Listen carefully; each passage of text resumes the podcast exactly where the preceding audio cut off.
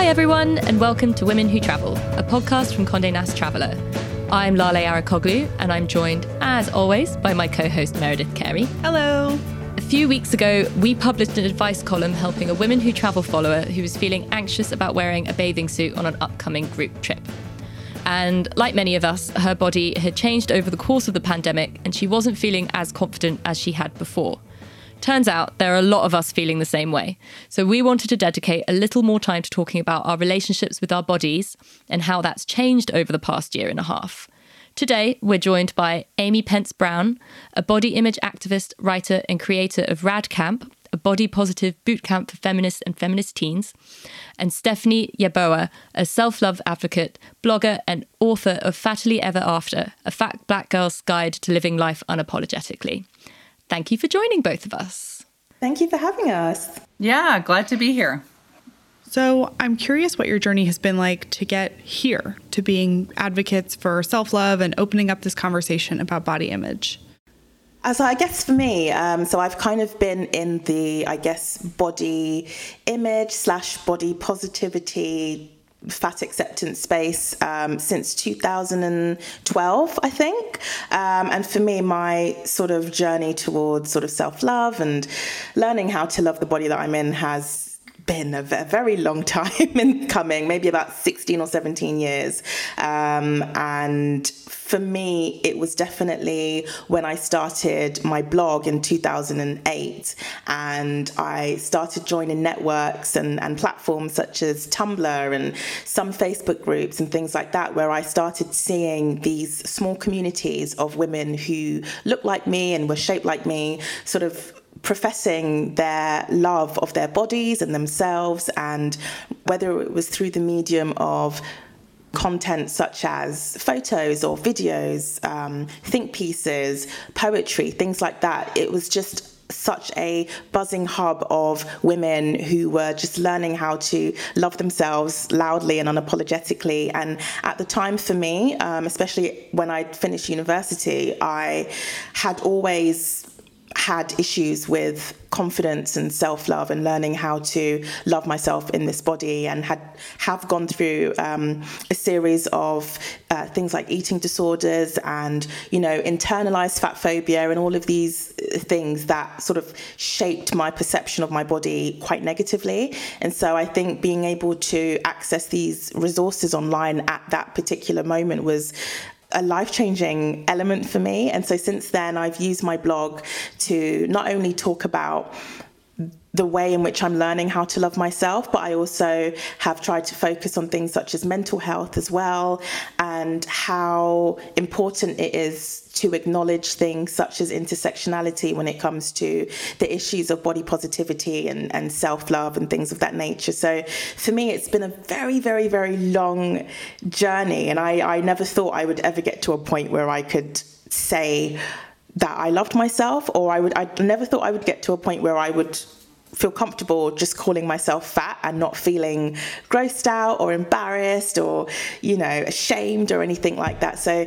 it's been a, a, a very interesting uh, journey but like a lot of us sort of in that community say when it comes to confidence and self-love it's always going to be an everyday thing. It's not it's not like a one shape suits all type of thing. It's an everyday kind of journey with learning how to um, to love yourself.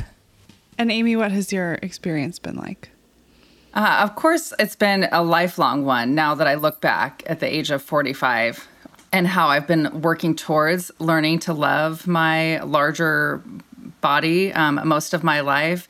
But it really started when I was a teenager and I started becoming more um, dissatisfied with beauty standards that were put upon me and not things that I felt like I wanted to take part in, but things that I felt like I had to do. You know, like have long hair, for one thing, when I was about 16 and I, in a rebellious act, cut it all off really short, um, shorter than it is now. In my rural, conservative American Western town in Idaho, it was radical. That was a radical move. And I often say this that it was really motherhood um, that made me a body love activist. It was really a motherhood that launched me into a more sort of public way of thinking. And I had been already questioning diet culture and being and being done with it um, for a number of years when I had my first daughter at the age of 28, and then I had another daughter when I was 32, and this was over 13 years ago now and that was it. That was i was done hating my body for the size that it was and i was done with diet culture and all of that. And i 13 years ago now googled the words why am i fat and happy? Because i knew no one else in real life who felt that way. And i turned to google like all good researchers do right? To find out if, I, if I, I can't be alone possibly in this way of thinking. But if i am then that's okay. But I'm going to try to find out. And Google, you know, 13 years ago, um, less so today because I have now t- since typed that phrase into Google many times and a lot of different articles come up. But 13 years ago, Google picked up happy and turned it into unhappy when related with the word fat, um, as Google does. And I got pages and pages of ads for the diet industry complex. And I kept scrolling and scrolling and scrolling and finally found two blogs that forever changed my life and um, are now run by colleagues and friends. I'm lucky to say um, one is The Curvy Fashionista by Marie Denee who's a plus size fashion blogger, and Love the other Kath, um, uh, the other one, the Fat Heffalump by Kath Read, who's an Australian activist. And they had just started those blogs, probably and websites like a year before, probably in 2008, and I found them in 2009, and they led me to other writers and, and bloggers and Tumblr feeds um, and books, really, that um, I began to devour, and it really changed my life. And the I it took me about three years to really read through all of this stuff and um, uh, submerse myself in this education and this culture um, that was pretty new um, and really radical. And then the words started showing up in my writing on my mommy blog at the time. They started showing up on posts on Facebook.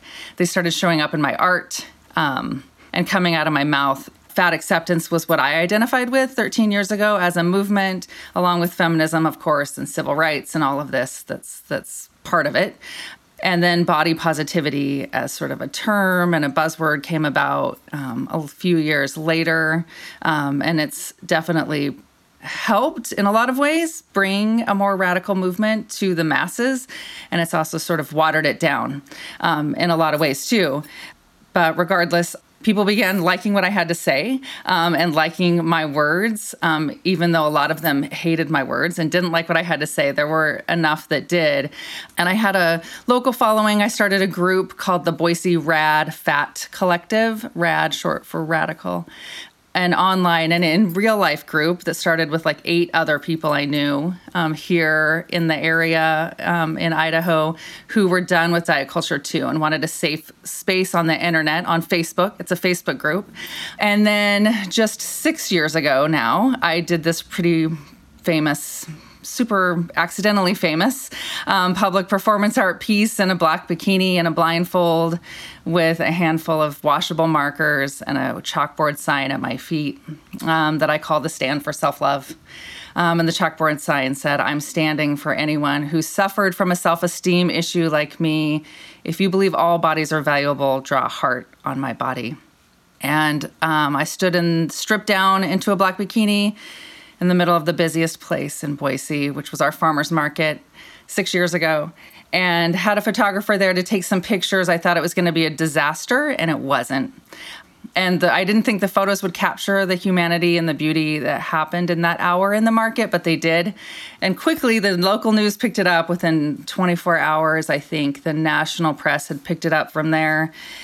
And then within 72 hours, it was international, and it's been seen a lot and it continues to be seen a lot. And I was handed a microphone by a lot of press, um, which is how I'm here today, honestly. And they seemed to like what I had to say about bodies and a different way of thinking. Obviously, our lives have seen a massive shift in the past year and a half due to the pandemic. How have you both noticed the way we talk about our bodies change in the past year and a half? Do you think there's been a yeah, a noticeable shift in the way we talk about both our own bodies and I guess other people's too? It's been an interesting one for me personally because uh, over the last two years, I so I live alone, and during the pandemic, I had to move apartments twice, and so the stress of kind of moving apartments, but then also living alone, not being able to see my family for nearly a year, and all of these sort of stresses and things like that actually made me lose quite a bit of weight during lockdown. And it was it's not something that i tend to talk about or voice um, especially being in the space that i'm in just because i know that sometimes talking about weight loss and talking about diet culture or exercising and things of that nature regardless of the intention sometimes it can be triggering for those who are um, who have had previous history of eating disorders or some kind of trauma regarding extreme weight loss and things like that. So for me, it's interesting because I've finally got to a point where I'm I have accepted how I look and I'm so happy and just content in in me as a person. So when I noticed that I'd lost quite a lot of weight, I just felt there was a part of me that thought I would feel happy or relieved or positive about it. And that was kind of the old kind of internalized fat phobia that I thought would come back and be like, oh my gosh, you've lost, you know, uh, this amount of, of pounds or whatever. You should be happy. But actually, I just felt very nonplussed about it. I was just like, okay, and so don't really care kind of thing. So for me it was actually quite surprising that i i quite liked my reaction to that. I liked that i didn't care about the fact that i'd lost the weight. I didn't uh, my my self worth didn't change based on the fact that I'd lost you know this amount of weight, and I guess in contrast to that online, from what I've been seeing from my followers and and other peers in the industry and things like that. And with the media and publications, there has been, I, I won't lie, I feel like it has been incredibly phobic with regards to the messaging, especially when we read articles or, you know, we, we look at the press and we see that everybody is just talking about COVID weight gain and you have to, you know, here are some movements that you can do in the gym or here are, here are some, uh, some exercises that can get you back to your pre-COVID weight or in the UK anyway, when we had, so I think last October, we had a break. I think it was like a two or three week break period where lockdown was lifted before it got re-lockdowned again, um, where we had all of these articles that were talking about, okay, so, you know, before Christmas, try and lose this amount of weight or this amount of weight. And then also uh, with the July that's just gone, where our lockdown was lifted, there were loads of um, discourse in the press regarding, um, okay, now that lockdown is over, get your ass to the gym, um, get your bikini body, you know, all of these kinds of things. And I just think that this of these westernized sort of body ideals is so damaging to those of us that have been, you know, working for years and years and trying to really project the notion of self love and not equating your worth to your body or the numbers that you see on a scale. I, I feel like it's really just pulled it back because these same articles and, and press that have been talking about body positivity and highlighting influencers and journalists and people with platforms who are making real moves when it comes to self love have now just reverted back to talking about weight loss and the diet industry and what diets to kind of test out.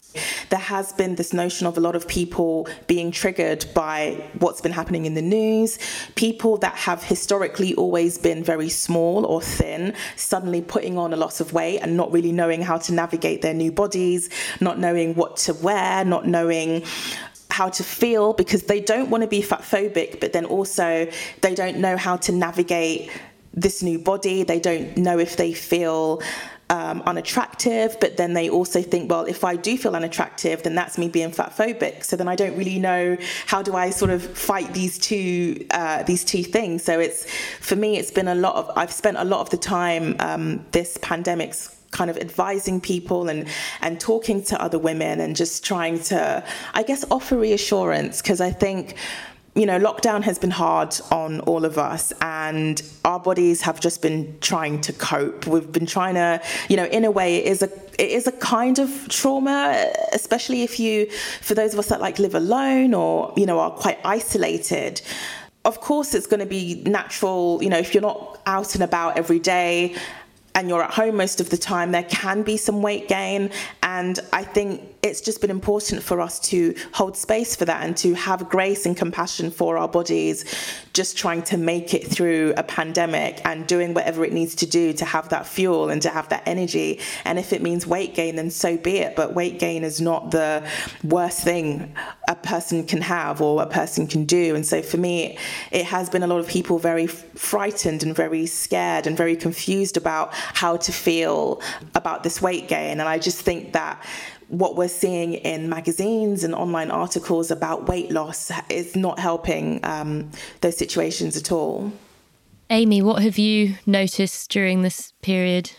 Yeah, much of the same that Stephanie talked about. And from the get go, of course, when COVID 19 was, you know, sweeping across the world, I knew immediately, um, as happens with any sort of illness or medical malady, that fatness would be um, somehow to blame. Somehow that would come in there um, as.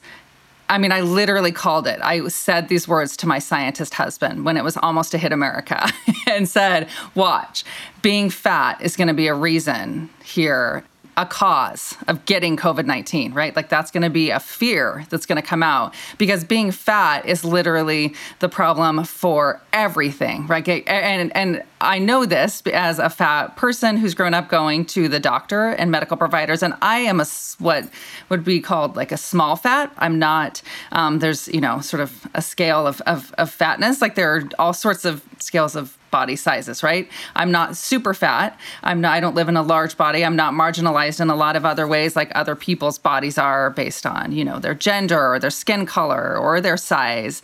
Um, but I have experienced medical fat phobia my entire life, and I've heard stories from people in my Rad Fat Collective and other followers and other fat people I know who experience extraordinary medical fat phobia all the time for everything, right? Like a sprained ankle is because they're fat, a sinus infection is because they're fat, and they leave with a prescription for a diet and a pamphlet for bariatric surgery, right? Like it's it's a very common thing, um, and so I knew that COVID nineteen would sure enough enough, one of the sort of causes or one of the high risk associations would be quote unquote obesity, right? And sure enough, um, that was the case. And so that just fed into that fat phobia um, that we already all have internalized, and everyone was terrified of getting COVID. And then being fat was just another you know now your your likelihood of getting covid is is even greater and of course they've since sort of luckily a lot of research and data as, as we have it so far has sort of debunked that.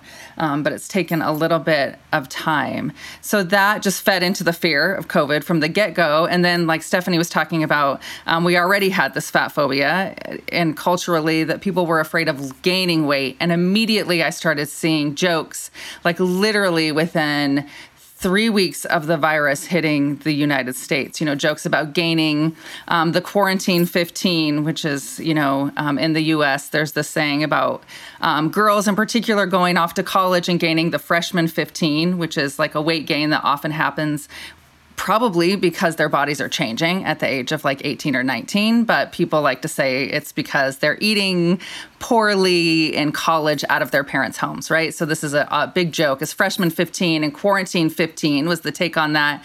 And or this joke about memes were going around about gaining the covid-19 right? In re- regards to like the 19 pounds that you would gain so that I noticed right away. And of course, like Stephanie mentioned, that um, has continued and perpetuated. And in fact, people ha- some people have gained weight um, during the pandemic because they are locked down. They might be eating more. It, there might it might be a trauma response. It might be a number of things that, that are happening. But they've also likely lost weight, like Stephanie mentioned as well, um, because that's life and that's what our bodies do.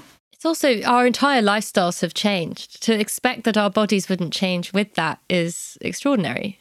So, this is kind of looping in a little bit with what you guys talked to Megan about, but the summer saw a lot of us traveling with friends or with family for the first time since early 2020, which is an experience that can potentially bring up a lot of insecurities about the way we look or feel in the company of others specifically. What is your advice for starting open conversations with friends if we're not feeling 100% our most confident selves? like you were saying, Stephanie, it being kind of like a day by day thing. How do you talk to other people about that? I think for me, I'm I feel quite fortunate with the fact that a lot of my friends are uh, also fat, uh, so they, they get it, uh, and and the ones that aren't are very like they're I don't want to use the word woke. I hate that term, but like they're very clued up on sort of recent discourse surrounding, you know, self love and body image and things like that. But there have been instances where, um, and I always say this is that I think it's so important to place boundaries and to to sort of instigate boundaries with your friends regarding anything to do with weight. So one thing that I hate people saying, as and a lot, and the thing is, a lot of the time friends won't even know that they're being fat phobic when they say certain things. They they might think that they are being um, motivating or inspiring, or they think you know for the most part it comes from a good place, quote unquote.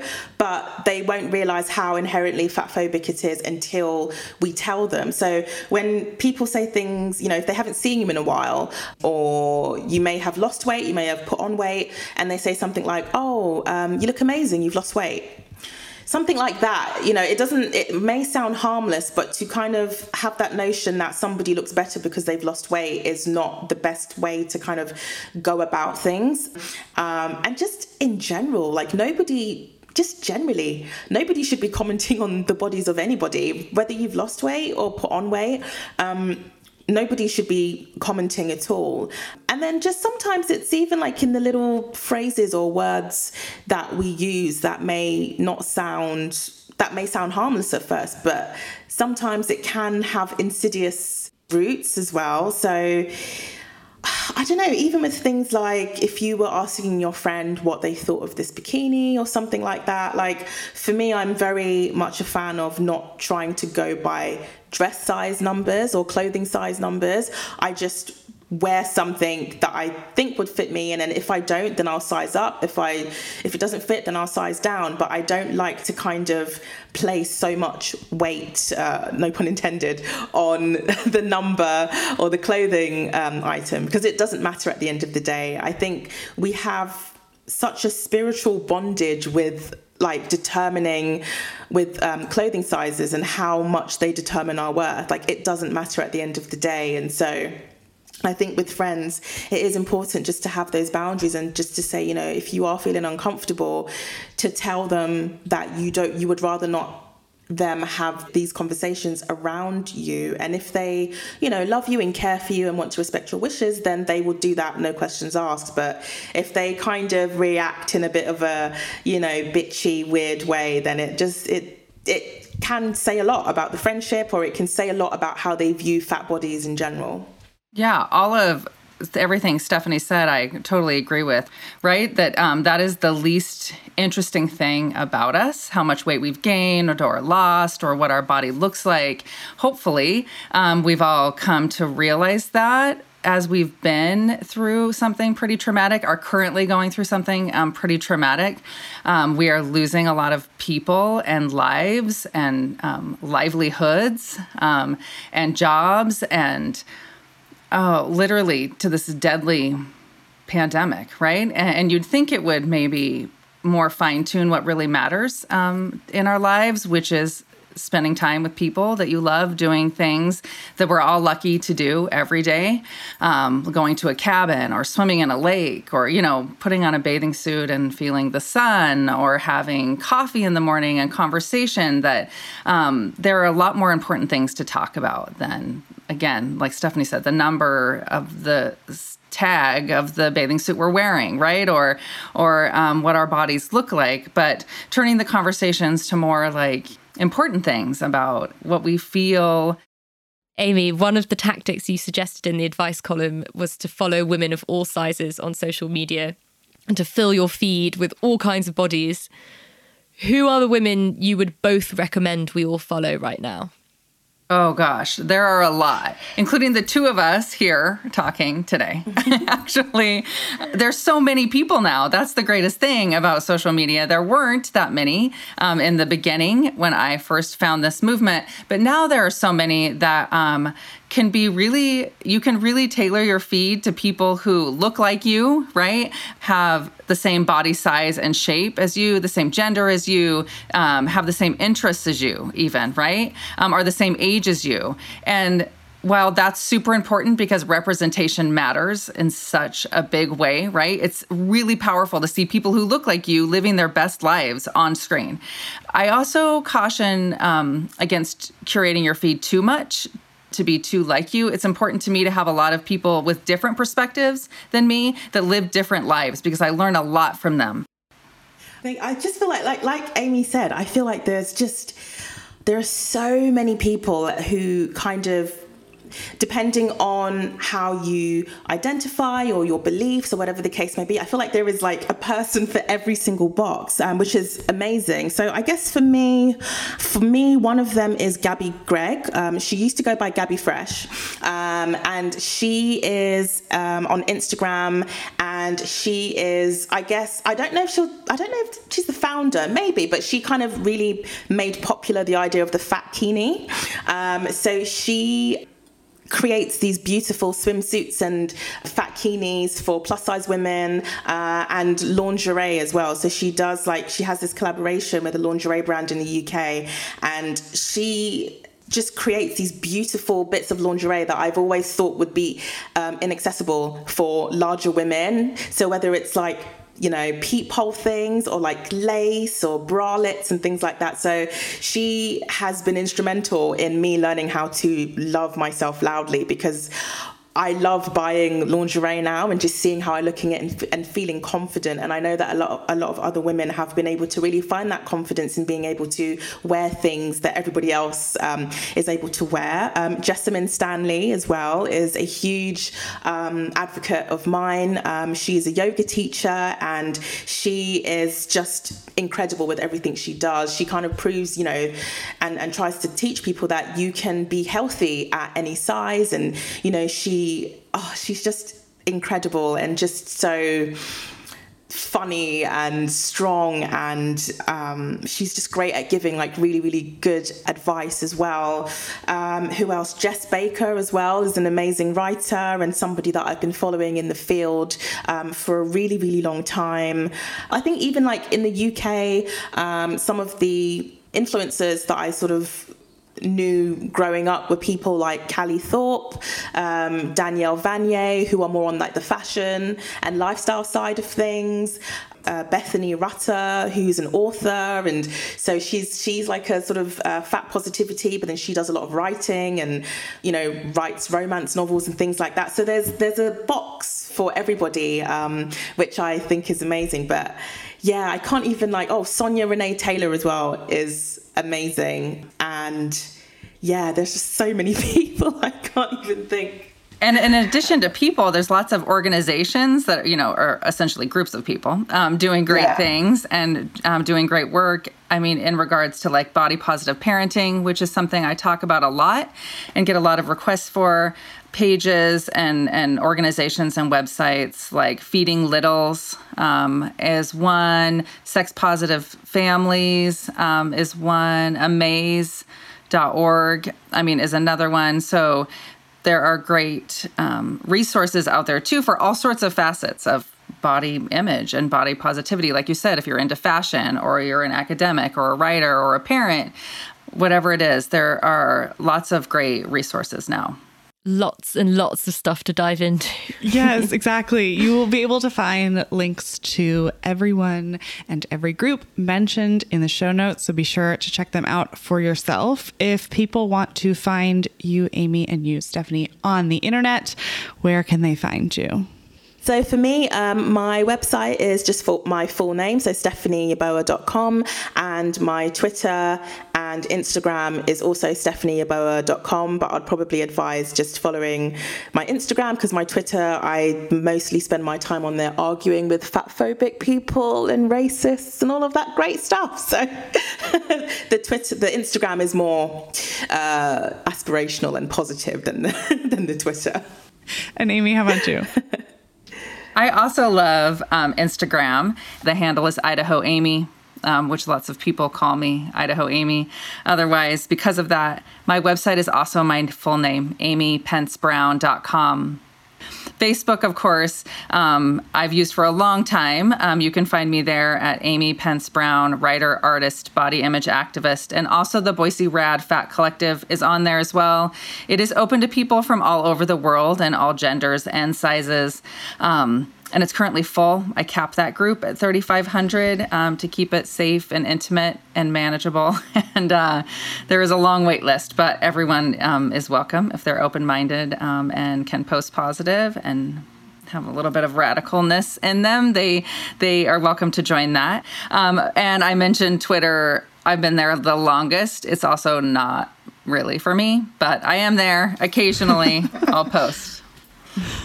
Well, be sure to follow them and follow Women Who Travel on Instagram at Women Who Travel.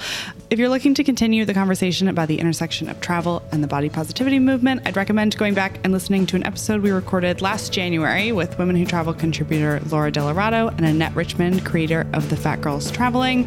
Um, it'll be linked in the show notes as well. Be sure to also subscribe to our bi weekly newsletter. And I think that is all. Thank you both so much for joining us, and we'll talk to everyone else next week.